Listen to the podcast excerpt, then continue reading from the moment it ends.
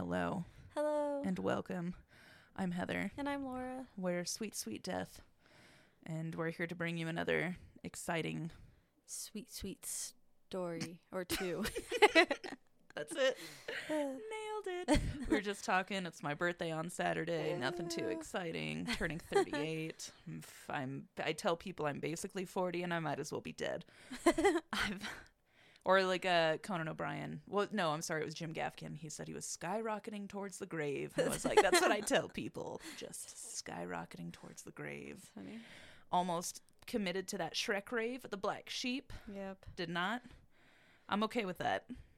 Yeah, it's fine. Everyone, because I had told my coworkers, like, oh, yeah, I might do this for Heather's birthday if you want to go. And then she was like, uh, Yep. everyone just seemed like unsure about it. You know what's funny? That's crazy that that's your reaction. Uh, what? How old are the people that you work with? Yeah, they're like my age. And then one Okay. of them's like 21. Interesting. Yeah. Okay. I was like, maybe it's an age thing because, like, I again, I work with children, um, Yeah. and so well, they're all like 21 and between 21 and like 26. But you know, we mentioned this Shrek rave, and they fucking lost their minds. They were like, "A Shrek rave," and Yeah. they like lost it. Everyone's picking like, "Oh, if I win, I'd be the gingerbread man. No, I'd be Prince Charming. I'd be." I don't remember who that Puss in Boots. Like Yeah. everyone was picking characters. It was crazy. Yeah. Well, Michelle was the only person who seemed into it, but yeah, everyone else, like, you know, I work with like old people and Well, then other people who are just like, oh, yeah. Their hearts are dead. So, yeah. Oh, yeah, I was going to tell you. Um, I think, or I don't know if I really ever talked about it much, just like crazy work stories. That Mhm. one lady who was, you know, a bitch. I don't know if I've said my name on here, but she's suing. I think. what the fuck? Yeah. Oh so, shit. I don't know. Well, She probably found my podcast. No. No. Oh my just god. It's like don't say that. I try to d- delete things. No. Oh god. There's no way she could prove it. What do you- But what do you think? she's suing for being fired for being old Uh oh. and said that we always left her out of everything. She didn't get to do anything. Oh my god. Isn't Yeah. there proof on Facebook that you guys went and hung out that one night? Yeah, I'm like, she hosted the Christmas party. Yeah. I think right before she quit, there's that post she made where just a few cakes I did for this lovely bakery. Oh my gosh. Yeah. I need to text Rebecca right now. Or, yeah, and tell her. Made that post on whatever. Sorry. Oh shit. No. more editing for you. No, that's okay. Two minutes and fifty-four seconds. Mark it, Heather. All right. Okay. No, we're good. Don't worry. I'll, yeah, I'll so- keep names. But out. yeah, I just thought that was crazy and hilarious because literally just like I don't know, a week ago we had all have a group meeting about talking shit behind people's backs, mainly just for the older people there. Yeah. And um, she was like, "Now, oh fuck." It's okay. Three minutes and seventeen seconds. I'm gonna call Heather. her. I'm gonna call her Fresca. Okay. She was saying her that she was her spirit animal, and as a person she wasn't that bad. Blah blah blah. While she was saying that, I was thinking like, no, she's a fucking horrible person. Yeah. And then a week later, Goodbye. lawsuit. Yep. So yeah, Uh, I I mean, I only worked. No, did I ever work with her? I never worked with her. I met just her that one time. I met her. Yeah. I met her a few times, and she was just frazzled all the time and crazy. And like we have a we have a baker at work, I guess too. That she's she's at, at the other location, but she uh she's just a nightmare apparently to work with. They throw away like half the shit she bakes. Uh, They keep coddling her. They they keep going and helping her with her loads, and it's like what the fuck? But we can't get an assistant for our baker down here, and yeah. it's just stupid. I don't know. Uh, Just typical work stuff. do you guys need someone part time or something? Like? Maybe. uh, I feel like makes money's probably a little better. yeah. I don't know. I just feel like yeah, it's so slow right now. But anyways, Yeah. Uh, like I said, we're just gonna go out to the bar this weekend. We're doing D and D. Oh, and then we're doing. Dude, I have too much shit. I was supposed to bake a bunch of stuff today. Actually, after you leave, I have to put together some jalapeno poppers, and I have to make stuffed bell peppers just to be like baked for tomorrow. So like I'm ba- not baking anything tonight, so that John can throw it in before our friends come over, before I get home from work. So, and then I also have to make some biscuits and gravy tomorrow for work. Um, for a brunch hell? thing, I've got a lot do you have going do on. so I don't know. before your birthday. I don't know why I do this to myself. Other people should be doing this. Right? No, it was it was all me. It was all my fucking idea. I can't help it. Go to Popeyes, get some Dude. biscuits. No, I was kidding. I'm not gonna lie. I mean, I'm not gonna say it didn't cross my mind. yeah, nothing for me. My mom came in town like before the week before last. We went to some fancy place called the Warehouse. Have you been there? I mean, I've like seen it. I they know. s- they specialize in like wild game. Oh, okay. And yeah, I'm going real off the rails from veganism. but uh I had elk and right on. I had a piece of bison and duck. Did you love it? It was so good. So fucking that elk good. was oh my gosh. Melt in your mouth. Yeah, it was like oh my gosh. Yeah, crazy. I need to go there then. I didn't realize it was wild game. I thought it was just steaks. Like Yeah. they just specialized in steaks. No, yeah, they specialize like I guess the chef like in cooking like wild game. And it was so fucking good. If you go and they Mhm. still have that elk, I mean it's kind of pricey, but I mean it's wild game. It's Yeah. cool. Like I get it. yeah, it was nice though because they had like this deal where you got like a appetizer, a dessert, and like an entree for like I think it was like I think it came out to like eighty bucks a person. So Oh, that's like bad. pretty good, yeah. Yeah, I think that's pretty good. Compared to like paying like just for the entree like fifty to Mhm. thirty to like you know eighty bucks whatever. Who knows? Yeah. But yeah, it was really good. You should go. Yep. Mm-hmm. The little dessert was so cute. I got well, I was really basic and just got Napoleon, but Dude, that shit's good. yeah. Yeah. Uh, I don't know. Wild game. Did you ever watch uh, Chef's Table on Netflix? No, I've been thinking of watching it. Okay, there's this one. It's a Russian guy, and he makes something called moose lips, and it was disturbing. Yeah. watching him do this. Well, it cuts from like him petting this little moose, like there, there, moose, to like him just walking in the kitchen with a tray of like three moose snouts sitting Oh on my God. board. I was like, oh my god, watching it. Yeah. I've told everyone I can about moose lips. Um, and just how magical that episode is. It's he turns it into a little ravioli, but it was Oh. like fucking weird watching this like furry kind of snout and they're like scraping the meat out of the lips. That's so gross. it is, but I don't know. It's it's just part of the muscle, man. I it's all part of the animal. I'm like, I commend them for not wasting the animal. yeah, but I mean, when you're only using it for the lips, what do they do with the rest of the? Just throw it in the trash. Fuck it. All we needed was the moose lips. I guess it's cheap. Have you ever seen a moose running through the snow? No. It is like a tr- you know like a train in the snow. Like it just shoves all the Oh snow out of its way. That's what a fucking moose looks like That's when what it's I running. imagine. I saw this video the other day. it's Not really related, but this guy was like, I don't know, because it's like I think his ring doorbell or something. He's like going out to take his trash. And he has like a little shed. I guess they put their trash in, and he walks out, and this fucking moose was walking like Oh right towards him, and he just walks back in the shed and like Yep. shuts Fuck the door. yes. it was so funny.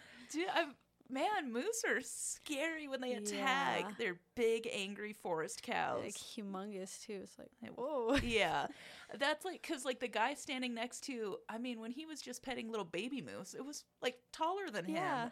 So yeah, it was like I, eh, the, the one that was they showed the video because it's like a family standing off to the side, and they're just out in the wilderness. They're just out in the open, and then here comes this moose. Just this like plumes of snow like shooting out into the sky as it runs past them. I swear it was like 40 miles an hour. It was so That's fast. insane.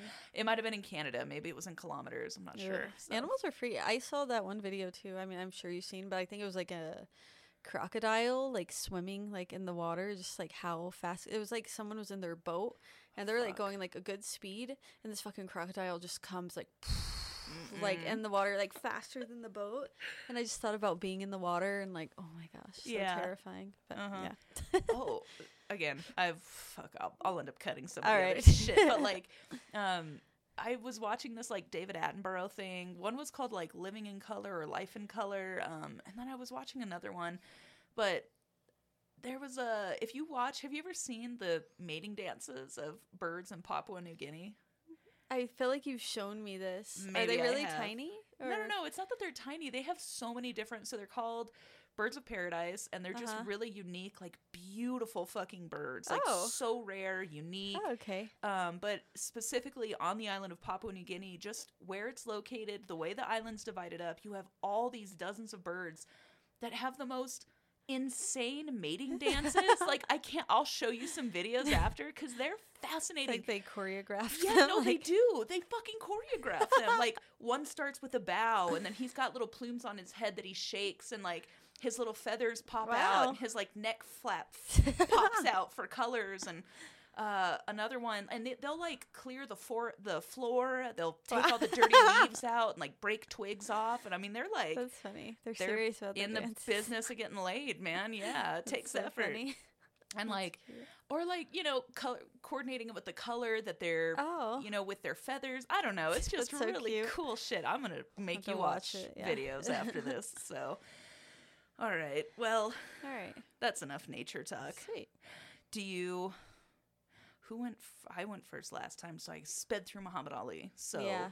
if you want to go go, you go for it Okay. I'm nervous. and then if I can't finish my story because it's really, really long, Okay. then we finish it next week. I always worry mine seems so short, like compared to Well, yours. but- because I can't stop. I have ADD and OCD, and it turns into this. So it's Okay. no, you're doing the people a service, keeping you shorter. I'm Right. keeping people away. Okay. Hopefully this is okay and not super boring. It has nothing to do with murder, but It's okay. This is Black History Month, man. at first I got scared we were supposed to do like a certain state. We weren't, Oh, right? No. it Okay, was just good. whatever. Okay, Who gives a that's what I yeah, thought, It's. Black History Month, man. Yeah. Okay. So, because as you just said, it's obviously Black History Month, I wanted to do a story that was a bit happier just because I feel like we're always talking about lynchings and just like horrible shit. Yeah, mine's a real bummer. So Yeah, so just something like I guess uplifting. So I wanted to talk about some amazing black women who inspire me. And these women are Dorothy Vaughan, Katherine Johnson, and Mary Jackson. Have you heard of them? Mhm. It's like the yes. whatever the I can't even think of the, the Hidden Figures. Yes, Hidden yes, Figures. I knew the I have it written down. lady's Yeah. name. Yeah. So sorry if you've already heard this, but I just want to talk to them because I saw that movie and I was just like, this is so inspiring. Yeah. So- Okay, so um, they are just three of the hundreds of NASA human computers quietly commended for their work. They are also referred to as the hidden figures for this very reason. I watched a movie about them when it came out, and I just remember thinking they were so badass and amazing, and it also just made me feel like I wish I could be like that. And that's who I aspire to be. So, I mean, obviously, I'll never be like that, but you know, I can dream. I've, I've seen you do math. You cannot be like them. that day we were in the pool and I was oh. like, I don't remember what I said. I don't either. Do you remember there was a day we were trying to put like I don't know. We it was like the the total was 501 and we were both looked at each other like we're such fucking idiots. like all we had to do was carry the one and like evenly turn it into Yeah. five. Anyway, We were like- sorry. yeah. So we're idiots. Okay. Okay. Go on. So, um, if you've never heard of these women, they are the three of um, dozens of other African American women who crunch numbers and process data for the National Advisory Committee for Aeronautics, or the NACA, and its successor, the National Aeronautics and Space Administration, or NASA. So these women were basically referred to, as I already said, the human computers. They performed complicated calculations that supported the work of male engineers. Um, these human computers, I believe, should receive more credit than the credit we give to the first man in space, because I feel like all they really, I mean, they train obviously, but it's Yeah. nothing like doing the math like to get there, you know? Exactly because it has to be so precise, Yeah. you know. Yeah, so I think it's crazy we really don't ever hear about them, or maybe I'm just not in the right. we don't ever hear about the hidden figures. Yeah. Sorry. Okay. So, um, in 1935, the National Advisory Committee for Aeronautics, uh, precursor of NASA, as I just said, hired hundreds of women as computers. The job title was described as someone who performed mathematical equations and calculations by hand, according to a NASA history. The computers worked at the Langley Memorial Aeronautical Laboratory in Virginia. Cool. I always think of um, American Dad, how it's like in Langley, like the Oh, CIA yeah. and stuff. I don't know why, but anyways, okay. So, um, human computers were obviously not a new concept. Um, in the late 19th and early 20th century, computers at Harvard University analyzed star photos to learn more about their basic properties. Those computers were women who made discoveries still fundamental to astronomy today, such as Will Yamina Fleming. Um, she made like a star classification based on their temperature, which she's best known for. And there were some other people, but I just picked her as an example. So, Mm-hmm. okay. Um, in 1935, uh, the NACA began to hire white white women as human computers, but didn't start hiring black women until almost 10 years later in 1943. This was due to labor shortages, shortages caused by World War II. So at this time, not only were women already faced with limited career options, but black women were especially limited due to racial discrimination. So, despite all this, black women played a huge role in the space race, and I find it sad they didn't get more recognition in their um, time because I mean, obviously they get recognition now, but I mean, It took a while. yeah. So yeah, I just think it's amazing. Uh, So at NASA, black women rose to their full potential as mathematicians, computer programmers, team project leads, and engineers. And one of these extraordinary women was Katherine Johnson. So Katherine Johnson was born August 26th in 1918 in Sulphur Springs, West Virginia. From a young age, she was brilliant and far ahead of her peers, and she was one of the three black students to be picked to integrate into a graduate school in West Virginia.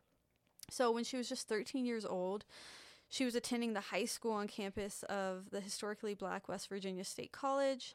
And then at 18, she enrolled in that college itself, which I just feel like is always so crazy when I hear about like little 13 year olds like going to s- like high school and college and shit. I'm like, I failed geometry when I was 13. it's just like so crazy. So yeah, um especially like I feel like at this time like black people just did not get good educations, so for them to like just be like excelling like that. Yeah, I Yeah. think it's like even cooler. So anyways, um she excelled in math obviously and found a mentor and he was a math professor. I can't pronounce his name. It's like Schieffelin Claytor or something like that. Schieffelin Claytor? Yeah. Sorry, I'm helping. Um, yeah, but he also at the time was only the third African American to ever earn a PhD in mathematics.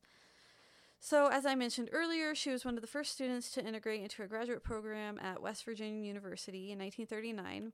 Uh, when they be- began the integration in graduate schools, I couldn't understand from what I was reading if it was just in West Virginia or Mhm. like that college or whatnot. But yeah, she was one of the three. So, um, and then it was two other men. So, and they were selected by Virginia's state president. I don't know if that was like at the college or what, how that works. So, yeah. So, um, soon after her first session at the school, she stopped to start a family with her husband, and then she went back to teaching as she did before graduate school. But in 1952, one of her relatives told her about openings at the all black West Area computer section at the National Advisory Committee for Aeronautics, um, the Langley Laboratory. So, and this was headed by Dorothy Vaughan, who I'm also going to talk about. And she was also a fellow West Virginian. So, after moving to pursue this opportunity, Katherine started her career at the Langley Research Center. She was just 33 years old in 1953. Um, the center was obviously segregated, and for her first two weeks, she worked in the all African American West area computer section. And she was quickly reassigned to the maneuver loads branch of the Flight Research Division by Dorothy Vaughan herself.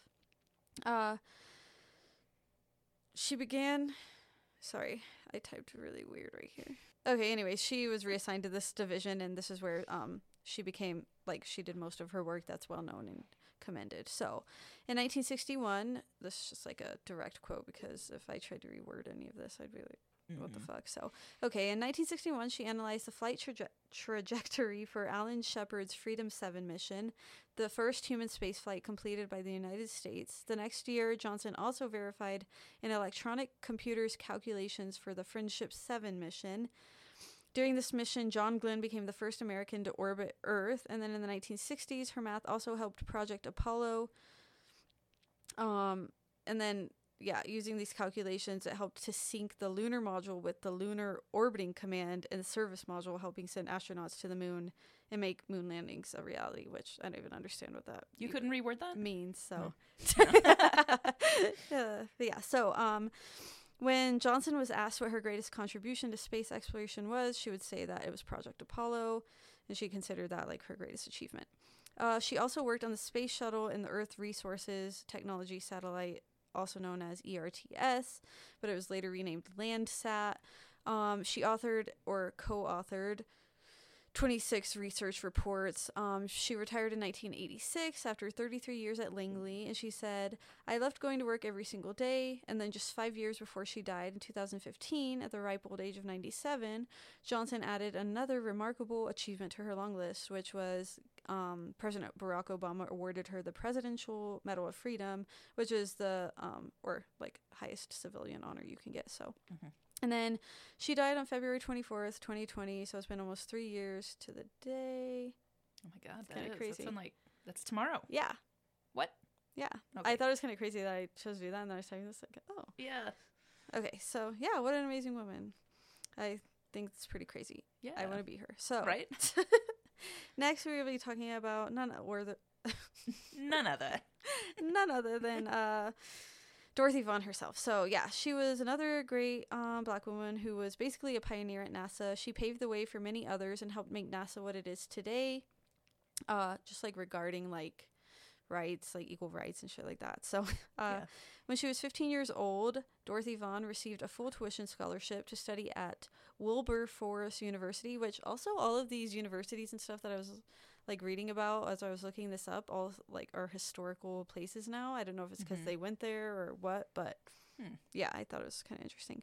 Um, which is the first private historically black college. So okay, so that's probably why. Yeah. Uh, um, Vaughan majored in mathematics and French, and despite ignoring the advice of her professors to pursue furthering her graduate studies, she found what she thought would be a temporary position at Langley until President Roosevelt signed Executive Order 8802 into law, which this was just like prohibiting racial, religious, and ethnic discrimination in the country's defense industry.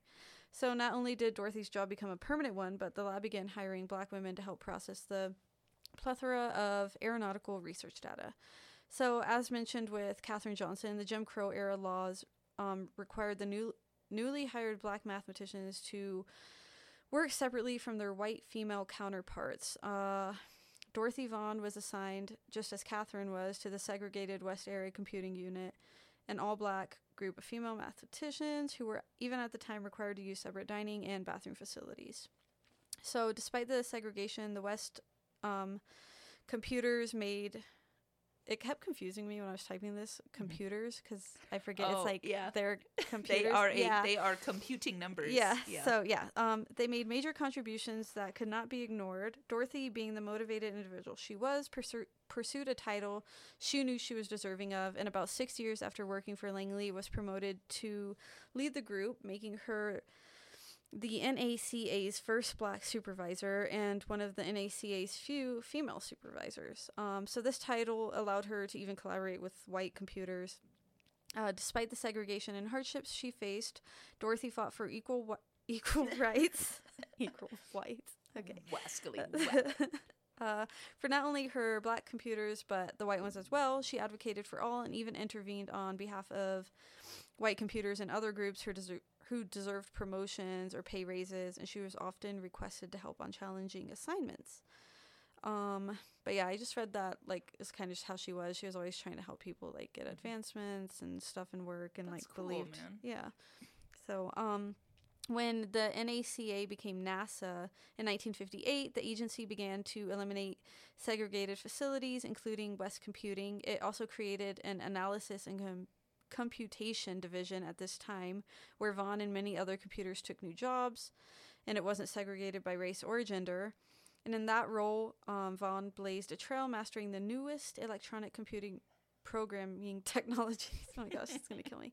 Okay, so Vaughan was an expert programmer in Fortran, which I looked it up. It's just like I guess like an old computer language or Oh, something okay. like that. Yeah. Um, and she contributed to a satellite launching rocket called Scout. She also worked at NASA until her retirement in 1971, and she died in 2008 on November 10th. And at some point in her life, she was quoted saying, "Separate and equal are two different things. Just because it's that, or just because it's that way, doesn't make it right. Understand?" And I feel like that's just an accurate represent- representation of Dorothy and how she lived her life. She was just like fighting for the rights of others, pretty much. Nice. Um, and then last but not least, we will talk about Mary Jackson. So Mary was from Hampton, Virginia, and graduated her high school with honors after graduation. Oops. After graduation, she continued her education and received a Bachelor of Science degree from the Hampton Institute in Mathematics and Physical Science. Um, much like Katherine and Dorothy, she too was a school teacher, which I thought was interesting. Like they all taught Mhm. school. Um, she was a teacher at an all black school in Maryland before joining the NACA. She also, I think, worked a few other jobs, but I just didn't feel like putting them in there because I felt like it wasn't really important. Yeah. Um, she was known for her love of science and she was dedicated to helping others um, and improving their own lives. And they, i think somewhere I read that she was like basically just as passionate about like science as she was about like improving the lives of others. So I thought it was Mhm. kind of sweet. So in the 1970s, she helped kids in the science club at the Hamptons King Street Community Center build their own wind tunnel. And they used it to conduct experiments, which I thought was just, like super sweet. And then I guess she had said to the newspapers, and this is a quote We have to do something like this to get them interested in science. Um, sometimes they are not aware of the number of black scientists and don't even know of the career opportunities until it's too late. So Jackson started at the NACA in 1951, but after just two years of working at a West Computers, she was invited by, oh my gosh, Casimir's, Casimir? Casimir? and then it's like C Z. It's like super. oh, yeah, like Czech or something Yeah, or Hungarian. yeah. But I read his nickname was Kaz, so Great. Yeah. Kaz. Good old Kaz. Yeah. so Kaz asked her to join his team, which was working on the supersonic pressure tunnel, which, if you type in supersonic pressure tunnel into Google, a photo of um, the whole team will come up. And then it's just so cute 'cause she's just like right in the corner. It's like all these white people and then just like her That- little Oh. Self right there. So yeah, I thought it was kind of sweet and Yeah. cool. And yeah, so if you're wondering what a supersonic wind tunnel is, because I was, it's it was a four by four, sixty thousand horsepower wind tunnel capable of blasting models with winds approaching twice the speed of sound. Oh my god. Yeah, so crazy. That's awesome. I know. Um, and so then Cool a room down in four seconds. like blow the skin off your fucking body. yes. Oh my gosh. So, uh, Kaz, the same person who had invited her to the team, eventually suggested that she enter a training program that would allow her to earn a promotion from mathematician to engineer. And so, I, I don't know, some things I read, it seemed like he was like tr- trying to convince her basically. And she was like, okay, you know what, I'll do it. So, um, I guess these trainees had to take graduate level math and physics and after work courses managed by the University of Virginia, and they were, of course, held at the then segregated Hampton High School. So Mary needed special permission from the city of Hampton to join her white peers in the classroom. And apparently, it's like kind of a shitty process to go through, but she did it, and of course, she succeeded. And so she earned the promotion, and in 1958 became NASA's first black female engineer, which I thought was pretty cool. Like, Mhm. I don't know. Okay. Anyway, Well, shit, yeah, man. Get a like girl. being the first ever black engineer for NASA. Like, oh, That's a pretty yeah. badass statement you gonna make. Yeah. yeah. So, um, obviously in today's age, I think it's like still rare that if like women major in like STEM or anything like that. So, especially in 1951, it was like extremely r- rare. Um, to be a black woman and to be an engineer, let alone an aeronautical engineer, but she did just that, and she was may have been like the only one really in her field. So she excelled in that field and compiled a long list of achievements. She wrote like tons of papers and co-authored tons of stuff. I, I think like that same year she graduated, um, getting her engineering degree or whatever it was. She also had published like her first book or something like that. Of course. Yeah, Why so- not? She's also just the first black female engineer Yeah. too. Why just she can do it all. Yeah. So um.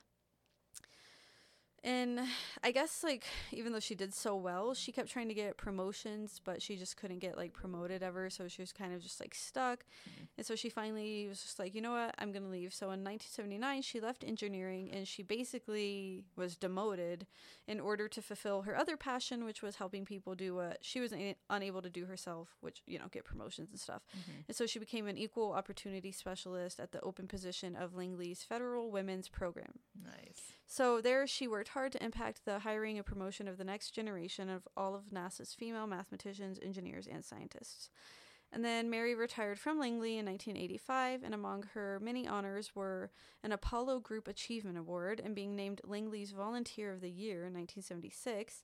She served as the chair of one of the center's annual United Way campaigns and was a gr- Girl Scout troop leader for more than three decades, which I thought was cute. And then a member of the National Technical Association, which is the um, oldest African American technical organization in the United States. And then um, of, or just, I'm sorry, I typed horribly. I like forget my periods and shit. Okay, Oh, so do you really just got run on? I just like, yeah, Laura, so I get confused. I don't have time to I got time correct for all that this. shit. Okay, so just as um all good things must come to an end, Mary met hers on February 11th in 2005. And as said earlier, these were just three of the many black women who got little recognition but helped make that giant leap for mankind. Heyo. And then my sources were um from so if you go on like NASA's webpage, they actually have like this thing called hidden F- figures to modern figures or something like that.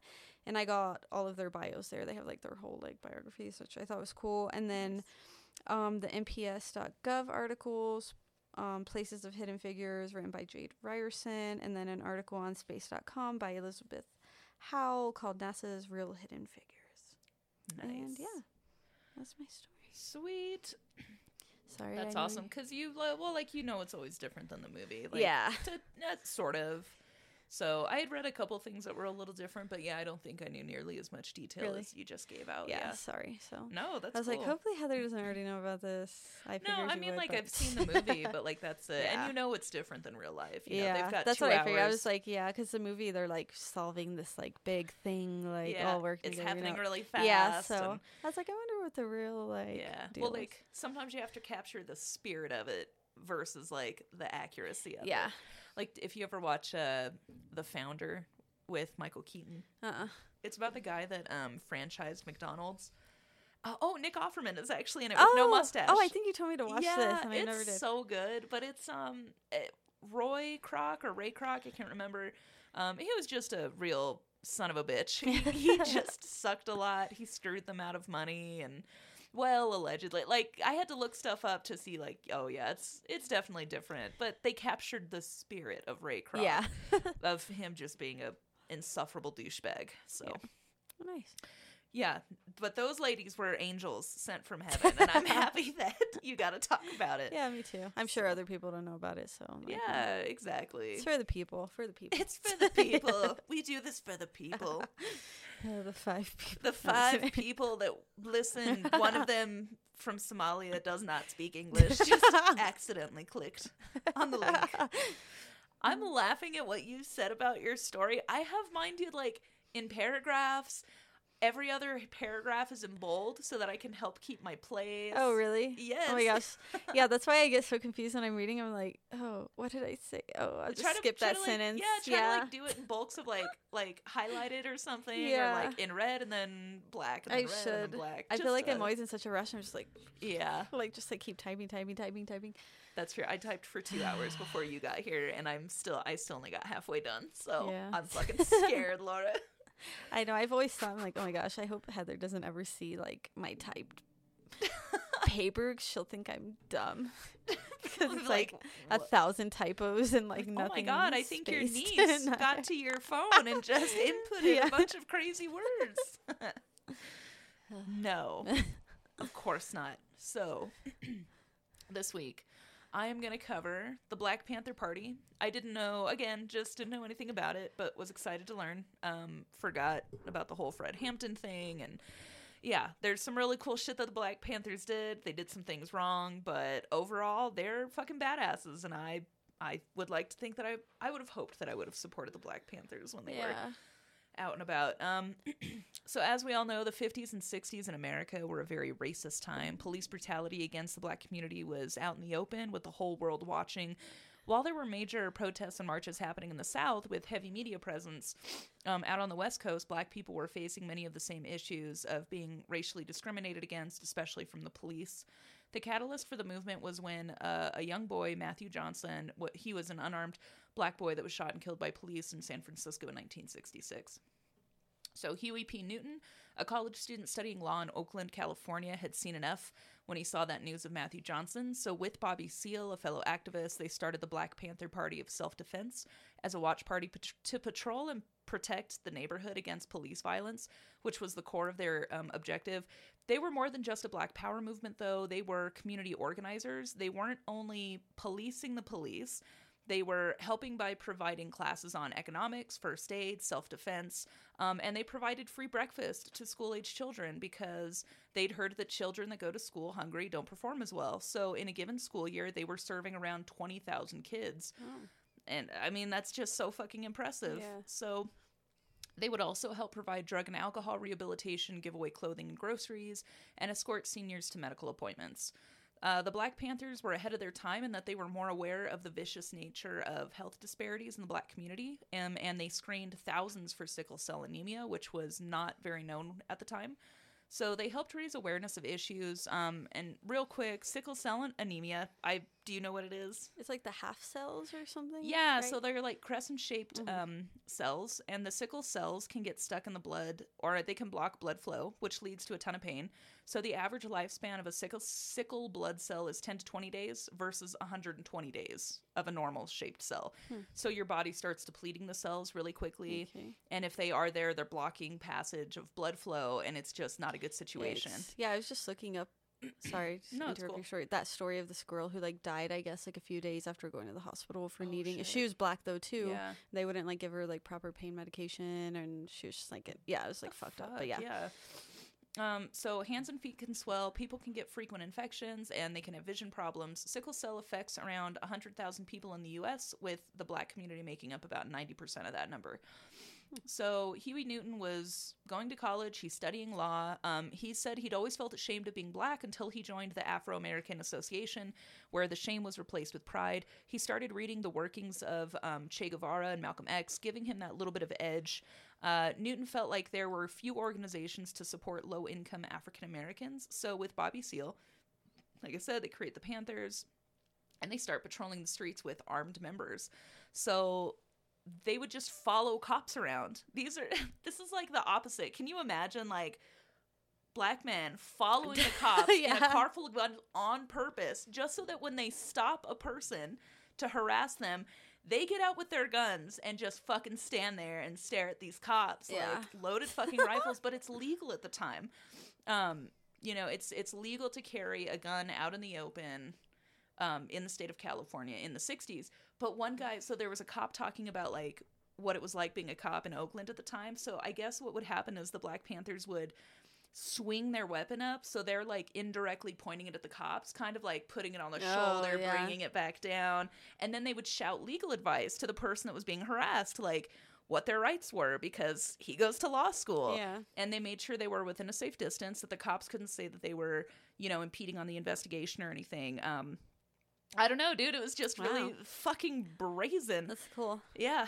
So soon they had their own unique look um, Huey P. Newton knew that there uh, that at the time everyone this is the 60s everyone had a black jacket that was just like a part of Yeah. everybody's wardrobe so he knew okay everybody has a black jacket um, and then he the only other two real requirements like for the dress code was to have sunglasses and a black beret so it's like these are items that if you're a lower income black person you can achieve this look you know Yeah. it's not an expensive look so um, it made them look and it also made them look really tough and cool too Like so swag, it looked super swag um, it was definitely a counterculture look, and it didn't fit in with the rest of the black community that followed, say, Martin Luther King Jr. or even Malcolm X. So Newton and Seale had they'd seen too many failed promises of equality between the Civil Rights Act of 1965, the Brown versus the Board of Education debacle, where some cities just flat out fucking closed schools rather than segregate. So in 1963, um, this is uh sorry, just to show a, like another example of like the racism in the country. Alabama Governor George Wallace, at one of his rallies, he screams, segregation now, segregation tomorrow, segregation forever. So that's like the mindset, you know, everybody's fucking Yeah. crazy in the 60s. Um, seeing all of the effort and all of those sacrifices have little reward, Seale and Newton didn't agree with the idea of peaceful protest. They wanted to be much more aggressive with their tactics. So they believed Malcolm X um, when he said that the government was either unwilling or unable to protect the lives and property of black people um, and that they would have to defend themselves with weapons. So that was the mindset of like, fuck it, we're going out there. If it's war, then it's war. Um, guns were very much a part of the Black Panther culture. Elaine Brown, she was a formidable force back then, recalled in her memoir that the Panthers had amassed a slew of weapons that included rifles, handguns, explosives, and grenade launchers. They were not fucking around. So there was a Panther that had access to military weapons through a connection at Camp Pendleton. Um, so they've got literally military grade weapons that the you know the Black Panthers. So they did try to keep it practical in the sense that they would train people with the weapons before they just handed them out. Um, but it would usually be given by a Vietnam War vet that would show them how to use the safety, clean it, maintain it, all that stuff. Um, like I said, they didn't mind being aggressive. In February of 1967, Huey Newton, Bobby Seale, and a few other members were pulled over in their car. All the members were armed. But again, like it's not they're not worried. Like they're not scared about it. They're like, we are within our legal rights. We have our guns. They don't need to search this car. Um, so one of the officers asks, like, well, can I see that gun? And then Newton tells the officer that he's only required to provide his ID, his name, and his, and his address. The officer has Newton get out of the car. Um, Newton does, but he does not put his weapon down. So he's standing there with a fucking rifle, eyeballing a cop. The officer asks Newton what he planned on doing with his gun, and then Newton asked the officer the exact same question. He's like, What are you planning on doing yeah. with your gun? So crowds start to form. The cop ordered everyone to disperse, but Newton screamed at them to stay. He told them that California law allowed civilians to observe police so long as they didn't interfere. So Newton told the officer that if he chose to fire his weapon at him, he would have to do the same. Um, Bobby Seale, this is his like partner in crime. Well, not partner in crime. Yeah. You know what I mean? Bobby Seale, he's just as flabbergasted as everybody else. And that's when he says he knew that Huey P. Newton was the baddest motherfucker in the world. Oh. So word gets around that there are a bunch of black guys with guns protesting their community from asshole police that um, patrol the streets. So Don Mulford, of course, I don't know. Fuck that. fuck that name, Mulford. Um, a conservative who border whose borders um, included Oakland as state assembly wanted nothing more than end the Panthers' police patrols. He wanted to pass a bill specifically targeted at the Panthers. Um, he proposed a law to prohibit the carrying of a loaded weapon in California City. Um, Newton wasn't having any of it. His plan was to take a small group of Panthers loaded up with guns to show the state of California how much they opposed the measure. So even though it was Newton's plan, he stayed behind because I guess everyone voted. They were like, we love you, Huey P. Newton, but you're like crazy. Like, I guess he had a tendency to kind of pop off and like start fights, and they were like, you're not the guy to go to this. Like, we need a more even keeled person. So they sent Bobby Seale.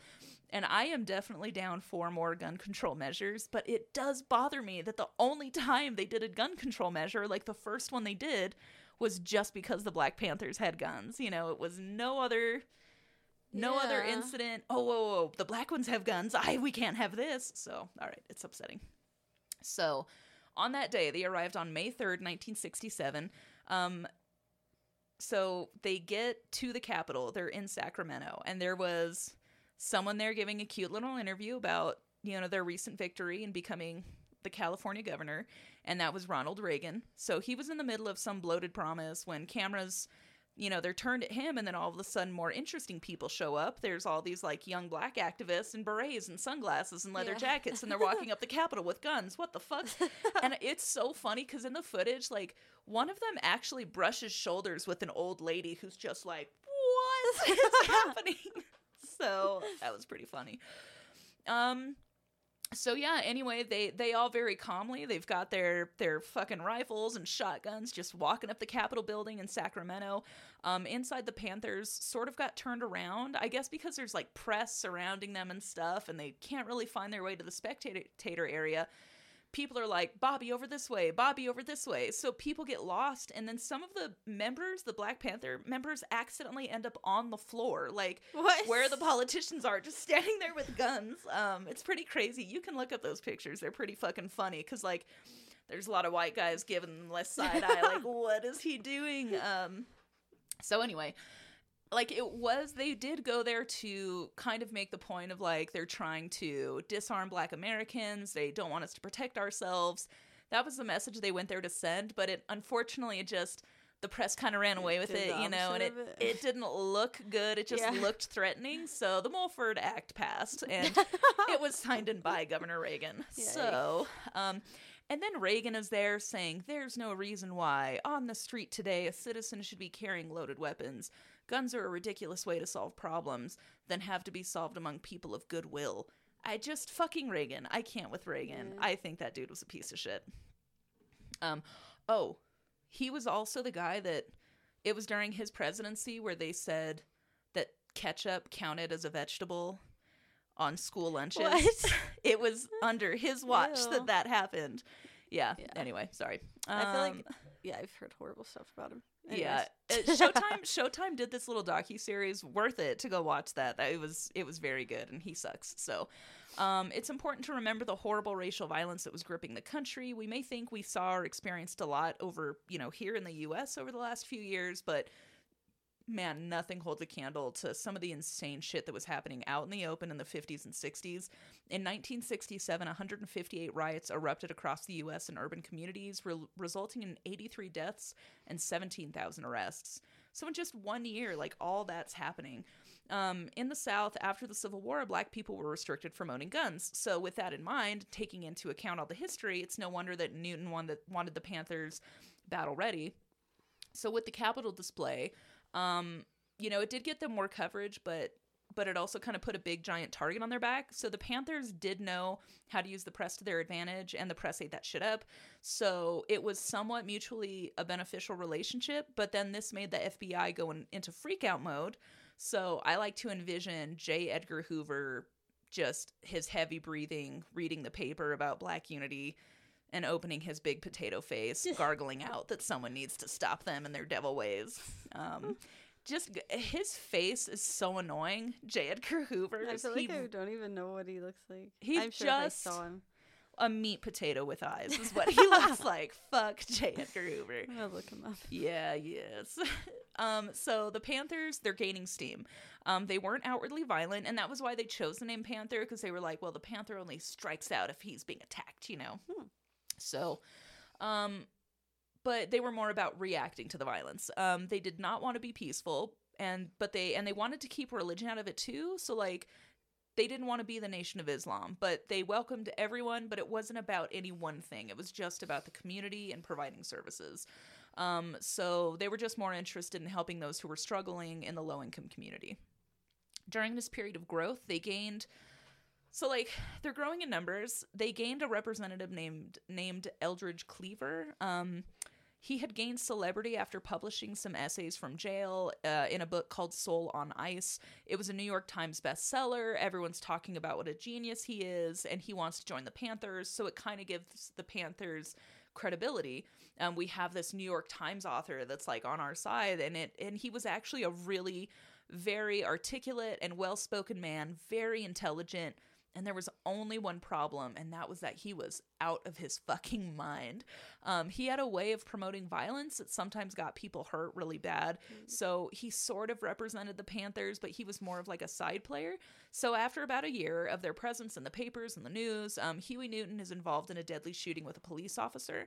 The details are really sketchy as fuck, but Officer John Frey gets into a scuffle with Newton and then shots are fired. So it's from the sounds of it, from what I remember reading, it was like they on, only cops' bullets were fired. So I don't I don't know if he got the gun or the cops fucking got confused and shot each other, like friendly fire, that kind of shit happens.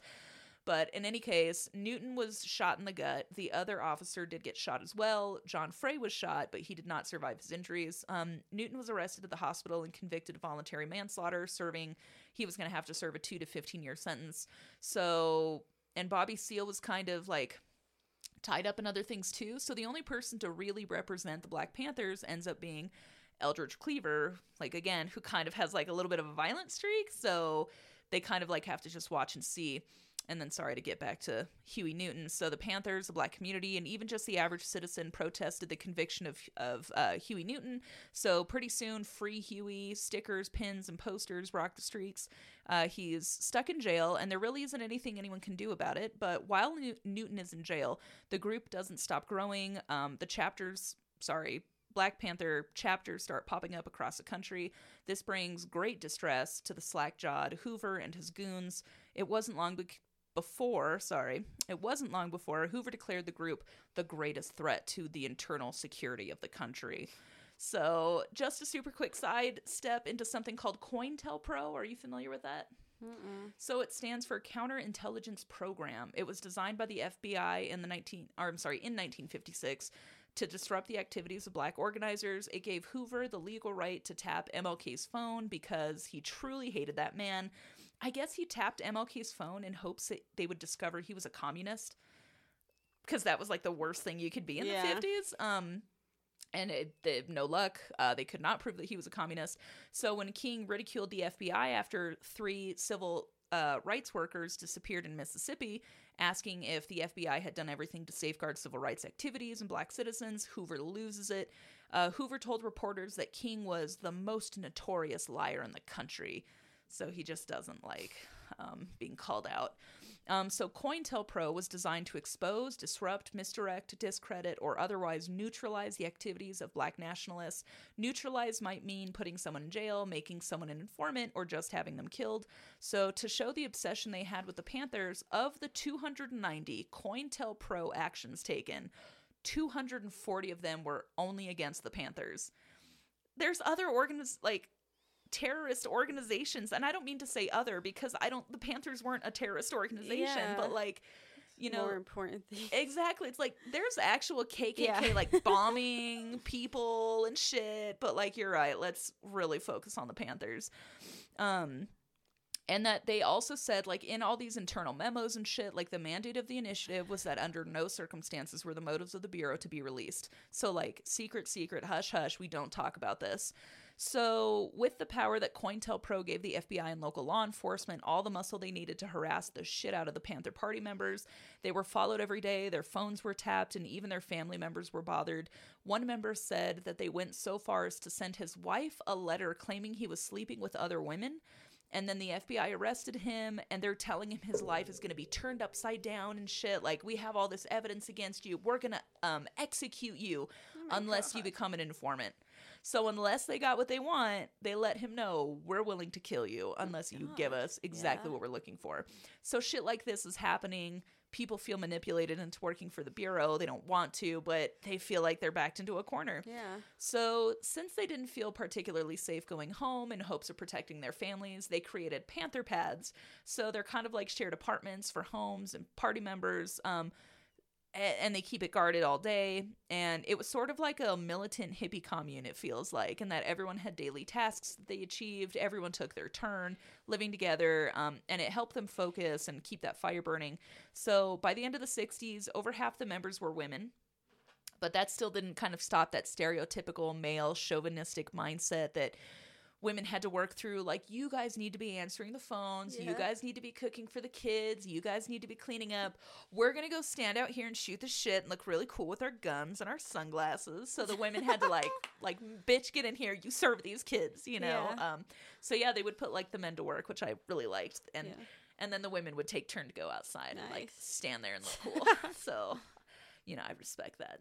Sorry i think this is the part where i have to switch over to my handwritten shit. So um uh-oh oh so like the the mili- the like whole hippie commune thing it's all cool and everything but like it does feel like it gets a little out of hand to the point where like they're showing kids singing songs about like killing the cops and shit. it's like all right i think we might need to like take it down just a Uh, notch yeah. you know oh let's see. Oh and then like to make money to raise money to keep it going the panthers sold their own papers. They'd sell them for 25 cents something like it would cost 12 cents to make and then they would make that 12 cent profit. Um, so the the paper just explained who they were what they wanted out of the community things like you know we need better housing we need better health care like just your like kind of blanket statement of we have got to improve our living conditions. Um, and in this paper uh, there was artwork done by a guy named Emory Douglas, which helped sell the paper. They're actually like really striking images. Um, damn, I wish I fucked with the Facebook page. I could put that up Oh, for yeah. people to see, but I I won't.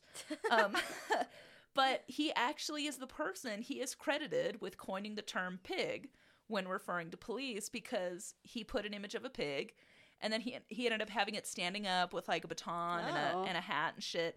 And so he get he coined the colloquialism pig. Ah. I mean to the point where people were protesting and there was big fucking like raw pig head on a stick and Whoa. shit, dude. The protests in the 70s were off the hook. We don't know how to do it right. We don't have pig heads on sticks. So, anyway, um, but then now we're in 1968. MLK gets assassinated. So the Panthers are especially affected because that death just proved to them see, you can't do it peacefully. We knew it. Like, you had one person that was walking through hell just to make sure that you could get along, like we could all get along, and you shot him. You killed that guy. Like, Yeah. why that guy? So then they were like, fuck this. Um, so they felt like it needed to be violence. And Eldridge Cleaver, he's a violent guy. He's responding to this really strongly. So he's a wild card. He decides he wants to go fight the police. He's going to take people. He's just going to go find cops to hurt, you know? And um, so he grabs a young man with a fire in his belly for justice, and they called him Little Bobby. So he was Little Bobby Hutton. Um, somehow, like, they didn't really get into it other than like people talking about, oh, they heard over the radio that there was some kind of a shootout. Um, so all of a sudden, don't know how it happens. There's a shootout. It's it's Eldridge Cleaver, it's Little Bobby, and it's like a couple other Panther members. They end up holding up at a basement. A tear gas canister gets tossed in by the police. It catches the curtains on fire. So now the men have to make a decision like, well, we can't stay in a burning building, but they're shooting bullets at us outside. How do we get out? Um, so Eldridge Cleaver, he's no he's no stranger to law enforcement. He says he tells Bobby Hutton, he says, "Yeah, you're going to have to get naked. Like if you're not naked, they're going to shoot you. They're going to say that you were concealing a weapon. So Bobby Hutton is embarrassed. He only takes his shirt off. He steps outside and is immediately shot to death. Like he just drops dead on the sidewalk. And he was only 17. Oh my god. There was a time jump. They didn't explain Eldridge Cleaver getting out and the other Panther members. It just went into Bobby Hutton. So I'm going to assume Okay. they came out naked and probably and like, you know, got arrested. So uh, this was the first time that a Panther member had been murdered by police, um, and it brought the support of some celebrities like Marlon Brando and Jane Fonda. Um, so Eldridge was ordered to surrender to San Francisco Police Department to go back to prison, but on November 28th, 1968, he fled to Algeria, um, where the U.S. couldn't touch him. So he opened up a chapter, a Black Panther chapter in Algeria, where he was welcomed by other liberation movements. So the North Vietnamese gave the Panthers their old embassy, I guess. So we're in we're at war with Vietnam.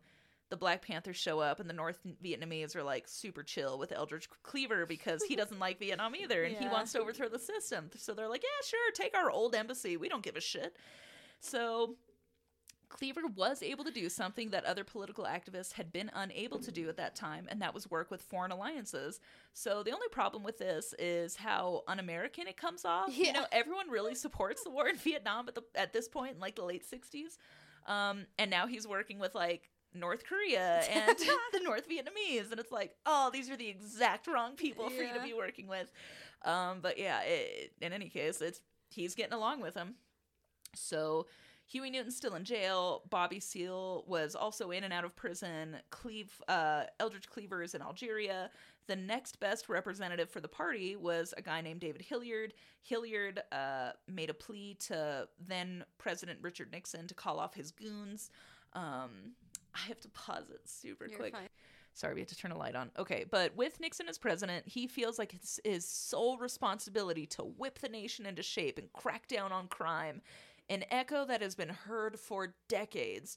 Nixon wants to repress people on his own terms, damn it, and that's without restrictions. So I did put this is where I wrote it, Laura, when I was describing J. Edgar, because I remember thinking that and I wrote it down. J. Edgar Hoover's face, so he looked like a rotting meat potato with beady little eyes. And you said I should leave that, so I'm going to leave that. anyway, Hoover, of course, was pumped to have Nixon in his pocket. Like, cool, this guy, he gets it. He's just as racist as I am. I can't wait to oppress. Um, let's see. So yeah, they they called for more vigorous law enforcement. Hoover felt justice went hand in hand with law enforcement. Like one guy was asking like, "How do you feel about law enforcement versus justice or something?" And Hoover was like, "They're both the same." So that's his mindset. Um, when Hoover openly declared the Black Panthers to be the greatest threat to national security, it allowed local law enforcement to act with impunity. So this also caused the Panthers to react by amping up their guns. So every time one reacts, the other one reacts, and it's just this horrible dick measuring contest. Um, with the exception that the Black Panthers are actually like fighting for their rights. Listening to some old cop, and I just didn't like it. Eh, He still had that mindset that the Panthers were nothing more than a violent terrorist group that was trying to overthrow the government. Um, and it's just weird after all this time, like he still feels that way. I don't know. Maybe I guess it's different when like Yeah. in the thick of it, but I it doesn't sound like he's put a whole lot of thought into it over the years.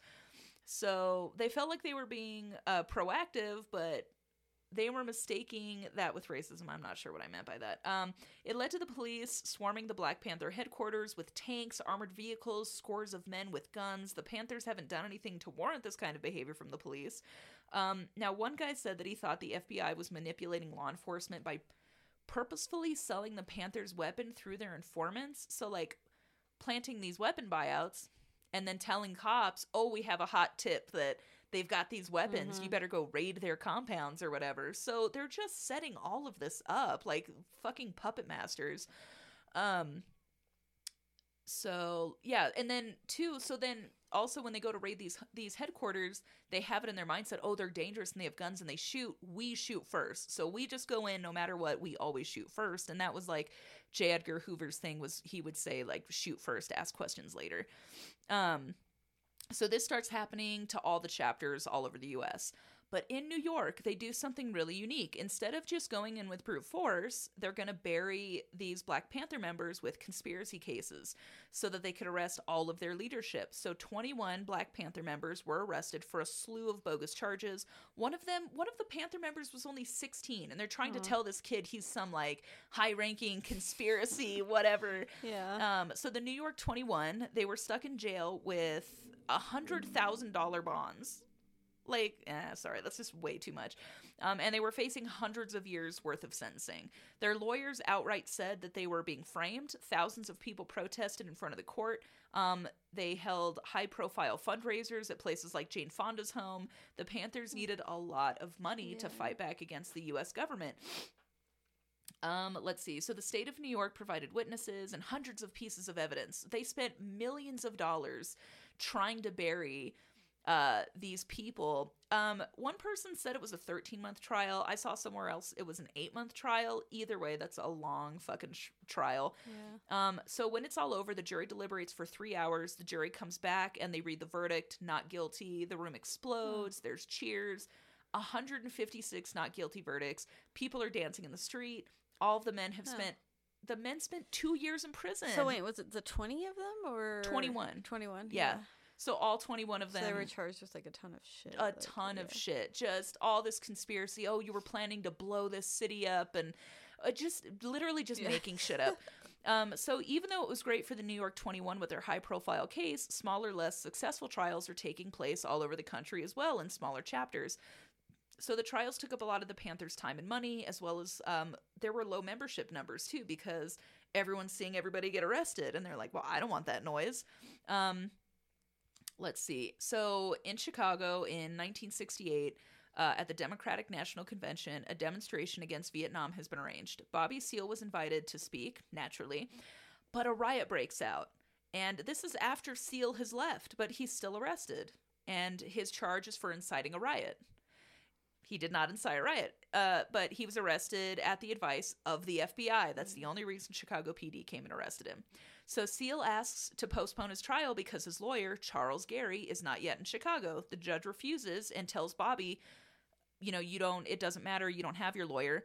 Um, and Bobby says, fine, I'll represent myself. So when Seale goes to cross examine a witness, he's told to sit down. He's told to be quiet. The judge is constantly telling him, like, you need to be quiet. You need to sit down. Where's your lawyer? I don't have my lawyer. He had like gallbladder surgery or something. Yeah. And the judge just did not give a fuck. Like he was such a horrible dick. There's actually a movie on Netflix called The Yeah. Trial of the Chicago 7.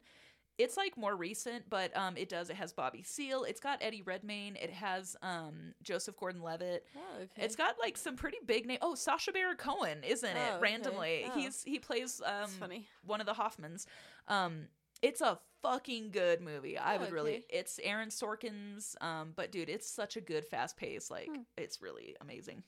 Oh, so the judge keeps telling him to sit down. He keeps telling him to be quiet. Seale is reacting strongly and rightfully so because the judge is denying him his constitutional right and even screaming at one point that the judge is a liar. Like it's it's turning into a fucking circus. Um, the judge judge um, hoffman he orders Seale to be held down. So apparently the days that followed were like i said total fucking madness. Seale keeps insisting that his right it's his right to represent himself to the point that This fucking judge orders the bailiff to put gaffer's tape over his fucking mouth and tie him to the chair. He's literally tied in a courtroom in What? a chair with fucking tape over his mouth because the like a judge mistrial.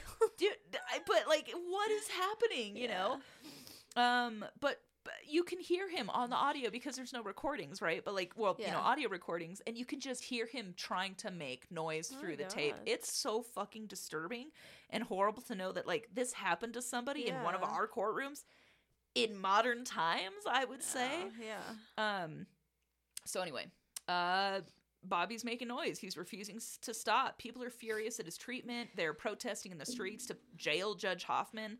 Um, within the crowds, people find themselves drawn to a very powerful speaker by the name of Fred Hampton. Um, it's during one of these speeches for the Chicago Seven that he famously said, You can jail a revolutionary, but you can't jail a revolution. So I know with Seale, eventually they do dismiss the case or something because they realize this is fucking insane and it doesn't look good. And then I believe the Chicago Seven, I don't think they ended up getting in trouble for inciting that riot. But anyway, um, we're on to Fred Hampton now. Uh, Fred Hampton was the man. By the time he was 17, he was the head of the NAACP youth branch. Um, so he was he was like a freaking natural by the time he joins the Panthers uh, when they open a branch in Chicago. So in 1969, he spoke. Uh, he's speaking at the People's Church. In this church, at the end of it, his talk, um, he has the crowd stand up. He has them hold their right hand up, and he keeps having them repeat, "I am a revolutionary." Just the way he's doing it, dude. It's so fucking good. Like. Um, and there was his lawyer was there, one of the lawyers for the Chicago Seven, I think. They said like, "Oh, I raised my hand, but I didn't feel like I was a revolutionary, so I didn't say it. You know, I I'm a lawyer. Like, I who am I?" Yeah. And then he's like, "By the end of it, I was screaming just as loud as everybody else. I am a revolutionary." it was like a very sweet little moment. Um, but yeah, every time they they repeat it, the crowd is just getting like fired up. It's it's it's just like a really cool little thing to hear. So Fred Hampton, he was such a solid unifying voice that he was able to find advocates with a local Puerto Rican gang um, called the Young Bloods, and then the Young Patriots, which was a group of fucking Appalachian hillbillies. Um, but they were just trying to unite poor people. They were like, it shouldn't, we shouldn't fucking care what color our skin is, what background we have. Like, we are all poor as fuck and we're suffering, like, at the hands of our government. Like, we need to stand together. So he was unifying black and white and Puerto Rican, and he was bringing people in. So, again, like, this is not something that, that the FBI likes to see.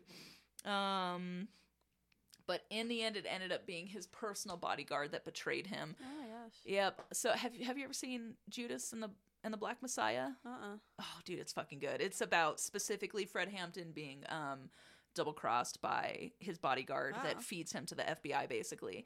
So on December 3rd, 1969, at the People's Church in Chicago, um, it's a successful and fiery speech. William O'Neal, he brings Fred's eight and a half month wife home um, back to the, their apartment. She's pregnant. Yeah, Oh, she was okay, eight and a half sorry. months pregnant. So Fred's been running around. He's, uh, you know, running ragged. He's organizing things. He's only 21, man, but he's like fucking on top of shit. He's he just like knows how to get it done. So he falls asleep. His pregnant um girlfriend. I don't think they were technically married. They were like legally married, but I think they were engaged. So his pregnant um wife, I'll just say, fell asleep next to him. Before dawn the next morning, a fucking death squad rolls in from a tip that the from William O'Neal, his fucking bodyguard, um, that there's weapons in the apartment. So before any real information about the raid comes out, the state attorney makes a mock-up of Hampton's apartment so that Chicago PD can go through the version of events of their saying what's happened. Yeah. Here's where we came in. Three shots came at my head. Here's where we had to duck. Like they're going, they're dude. There's this amazing story that they're telling of defending themselves and everything. Um, and the state attorney, he condemns the Panthers for using violent brute force, reminding people that they were vicious animals that needed to be dealt with.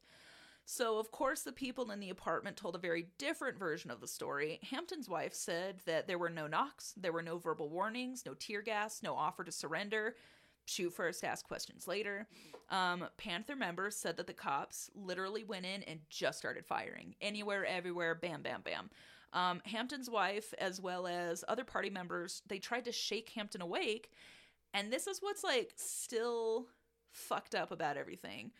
So the FBI and William O'Neal both denied drugging Hampton. But the fact was, he he had not been shot yet. His wife couldn't wake him up. Party members couldn't wake him up, and they did end up finding.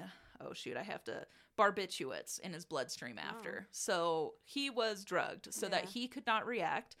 They shot him up. They fucking killed him. And actually, so when they they manhandled his wife because they're in a tiny little bedroom. Yeah. So she's eight and a half months pregnant. Her fucking husband gets murdered next to her. Oh, Um, they like pick her up. They're like, "Oh, we got a broad here," and I guess she said they took her by her hair and like threw her into the kitchen. Um, and then she heard one of them say like, "Oh, he's barely alive," followed by two gunshots, and then saying, "Well, he's dead now." Oh my god. So that's Chicago PD in the 1960s. Well done, you fucking dicks. Um, so the hubris of the fucking Chicago PD is pretty astounding. Uh oh, so the hubris of the Chicago PD. They leave the crime scene open. They can't be bothered to secure the crime scene. So people run in right after. Yeah. They run in and they see all this fucking carnage. There's blood everywhere. Fred Hampton's blood is just like pouring out of the fucking apartment. Um and then when they lift the mattress up, like gun like slugs of gun of uh, I'm sorry, bullets fall out. So ballistics goes in, they study the scene. They found that 90 rounds of of the 90 rounds fired, only one round came from a panther weapon. So 89 fucking bullets came Wow. out of cops' weapons at people who were not shooting shooting uh, at them. So there, there was one other member who did get killed. Um, he was shot in the heart when he was reaching for his his gun because I don't know, he just hears gunshots. He's Yeah. reacting. Um, so the state attorney lied, the cops lied, the FBI lied. Uh, a hit team was brought in to take care of a strong black political activist again. So now, in some memos and memos and documents, there's a record of William O'Neal. They said he gets a $300 bonus for pro- providing such valuable information to the FBI. Um, and internally, the FBI is bragging about the raid and taking credit for it, but publicly, they're denying any knowledge of it. We had no idea.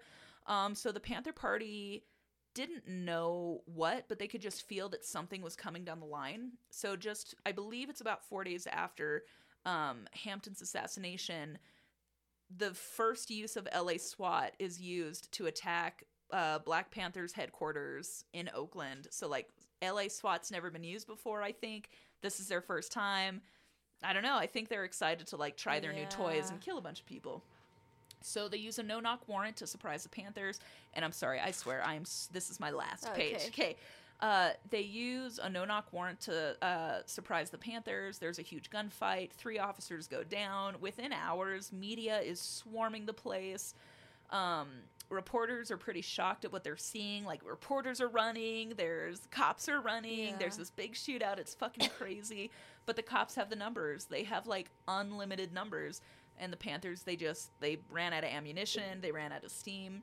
Um, they eventually had to surrender. So one by one, they come out. They're scared they're gonna get shot. They don't get shot. Yeah. Um, yeah, and then at this time, so after this, now basically every prominent member of the Black Panther Party is either dead or in jail. Yeah. This is when they let Huey P. Newton out of jail from the other thing. That whole John Frey is dead and we're arresting you for voluntary manslaughter. Now Huey gets out, but now he's kind of like the only Yeah. real member Uh, left. Um, but I guess there were errors found in his trial. Jurors are sequestered, and Newton gets set free. There's, you know, rejoicing in the street.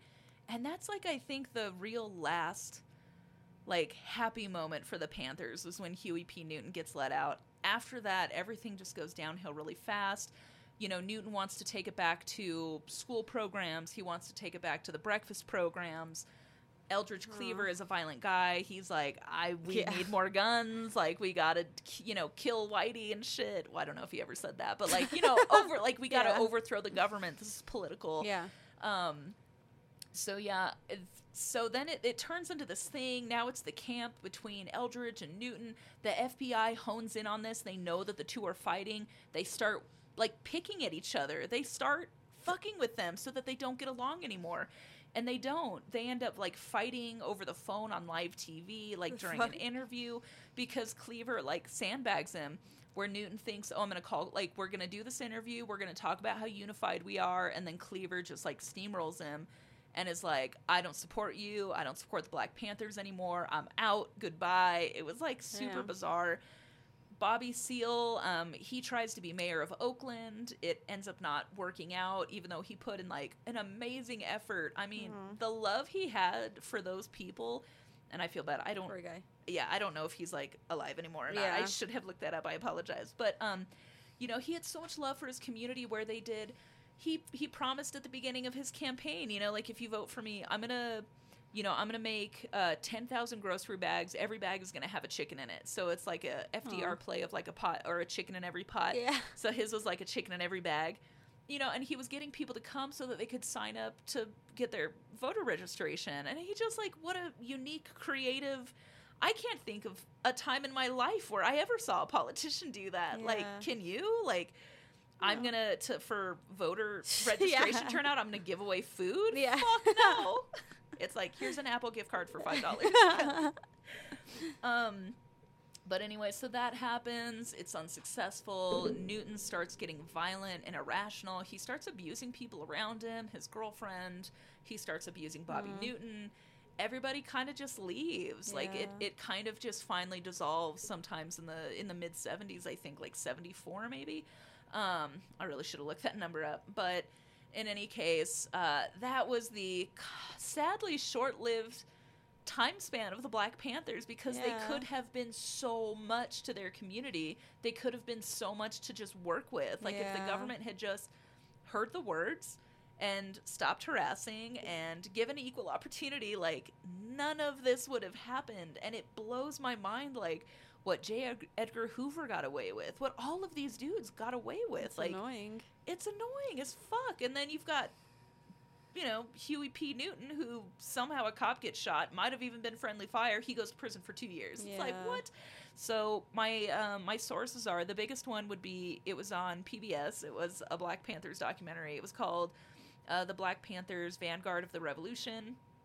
Um, I read a couple New York Times articles, one by Earl Caldwell, um, another one by Giovanni Russonello, blackpast.org, an article by Hannah Foster, publichealth.columbia.edu. I didn't see an author. Um, Huffington Post, an article by uh, Garrett Broad, thoughtco.com, an article by Robert McNamara, The Guardian, an article by Mike German, Insider.com, an article by Kay Thorne Jensen, and then some History.com articles. So that was the history of the Black Panthers. And I feel like I definitely left stuff out, but Oh, if you want to know more, though, yeah. that Black Panther Vanguard. crazy. Yeah, uh, the Fred Hampton death was very upsetting. I was fucking pissed when I saw that. It's so sad. But Judas and the Black Messiah. Yeah, I'll have to oh, because that was sorry, I should have mentioned that. That that was the whole thing with the J. Edgar Hoover was like we have to make sure there's not the rise of a Messiah figure, Oh. and that was like that was why the movie was called Oh. that. But he was like, I mean, he was really bringing people together, and he was fucking good at, Yeah. at getting crowds riled up and getting everybody on the same page and united. And he just he had a gift, Aw. and they fucking That's ripped sad. that away from him. So So horrible. yep. So, is there any? So is that why they? Did they just call the movie Black Panther Black Panther? Because it was like a this Oh, like.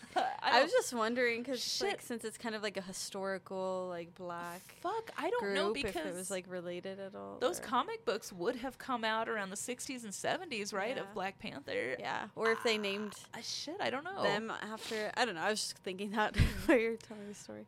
Okay, well, you get back to us, Laura. All right, I'll have the answer Maybe. When eh, I- we'll forget. when I Google next time Yeah. sitting here. Going, oh shit, yeah, we were supposed to look that up. oh, All right, well, good job. I think we're off. I'm so sorry. I kept us. Dude, I talked for almost a fucking hour. Oh my gosh. All right. no, I- it's okay. All right. okay, well, until next time, and you are a revolutionary. All right. Bye. Bye.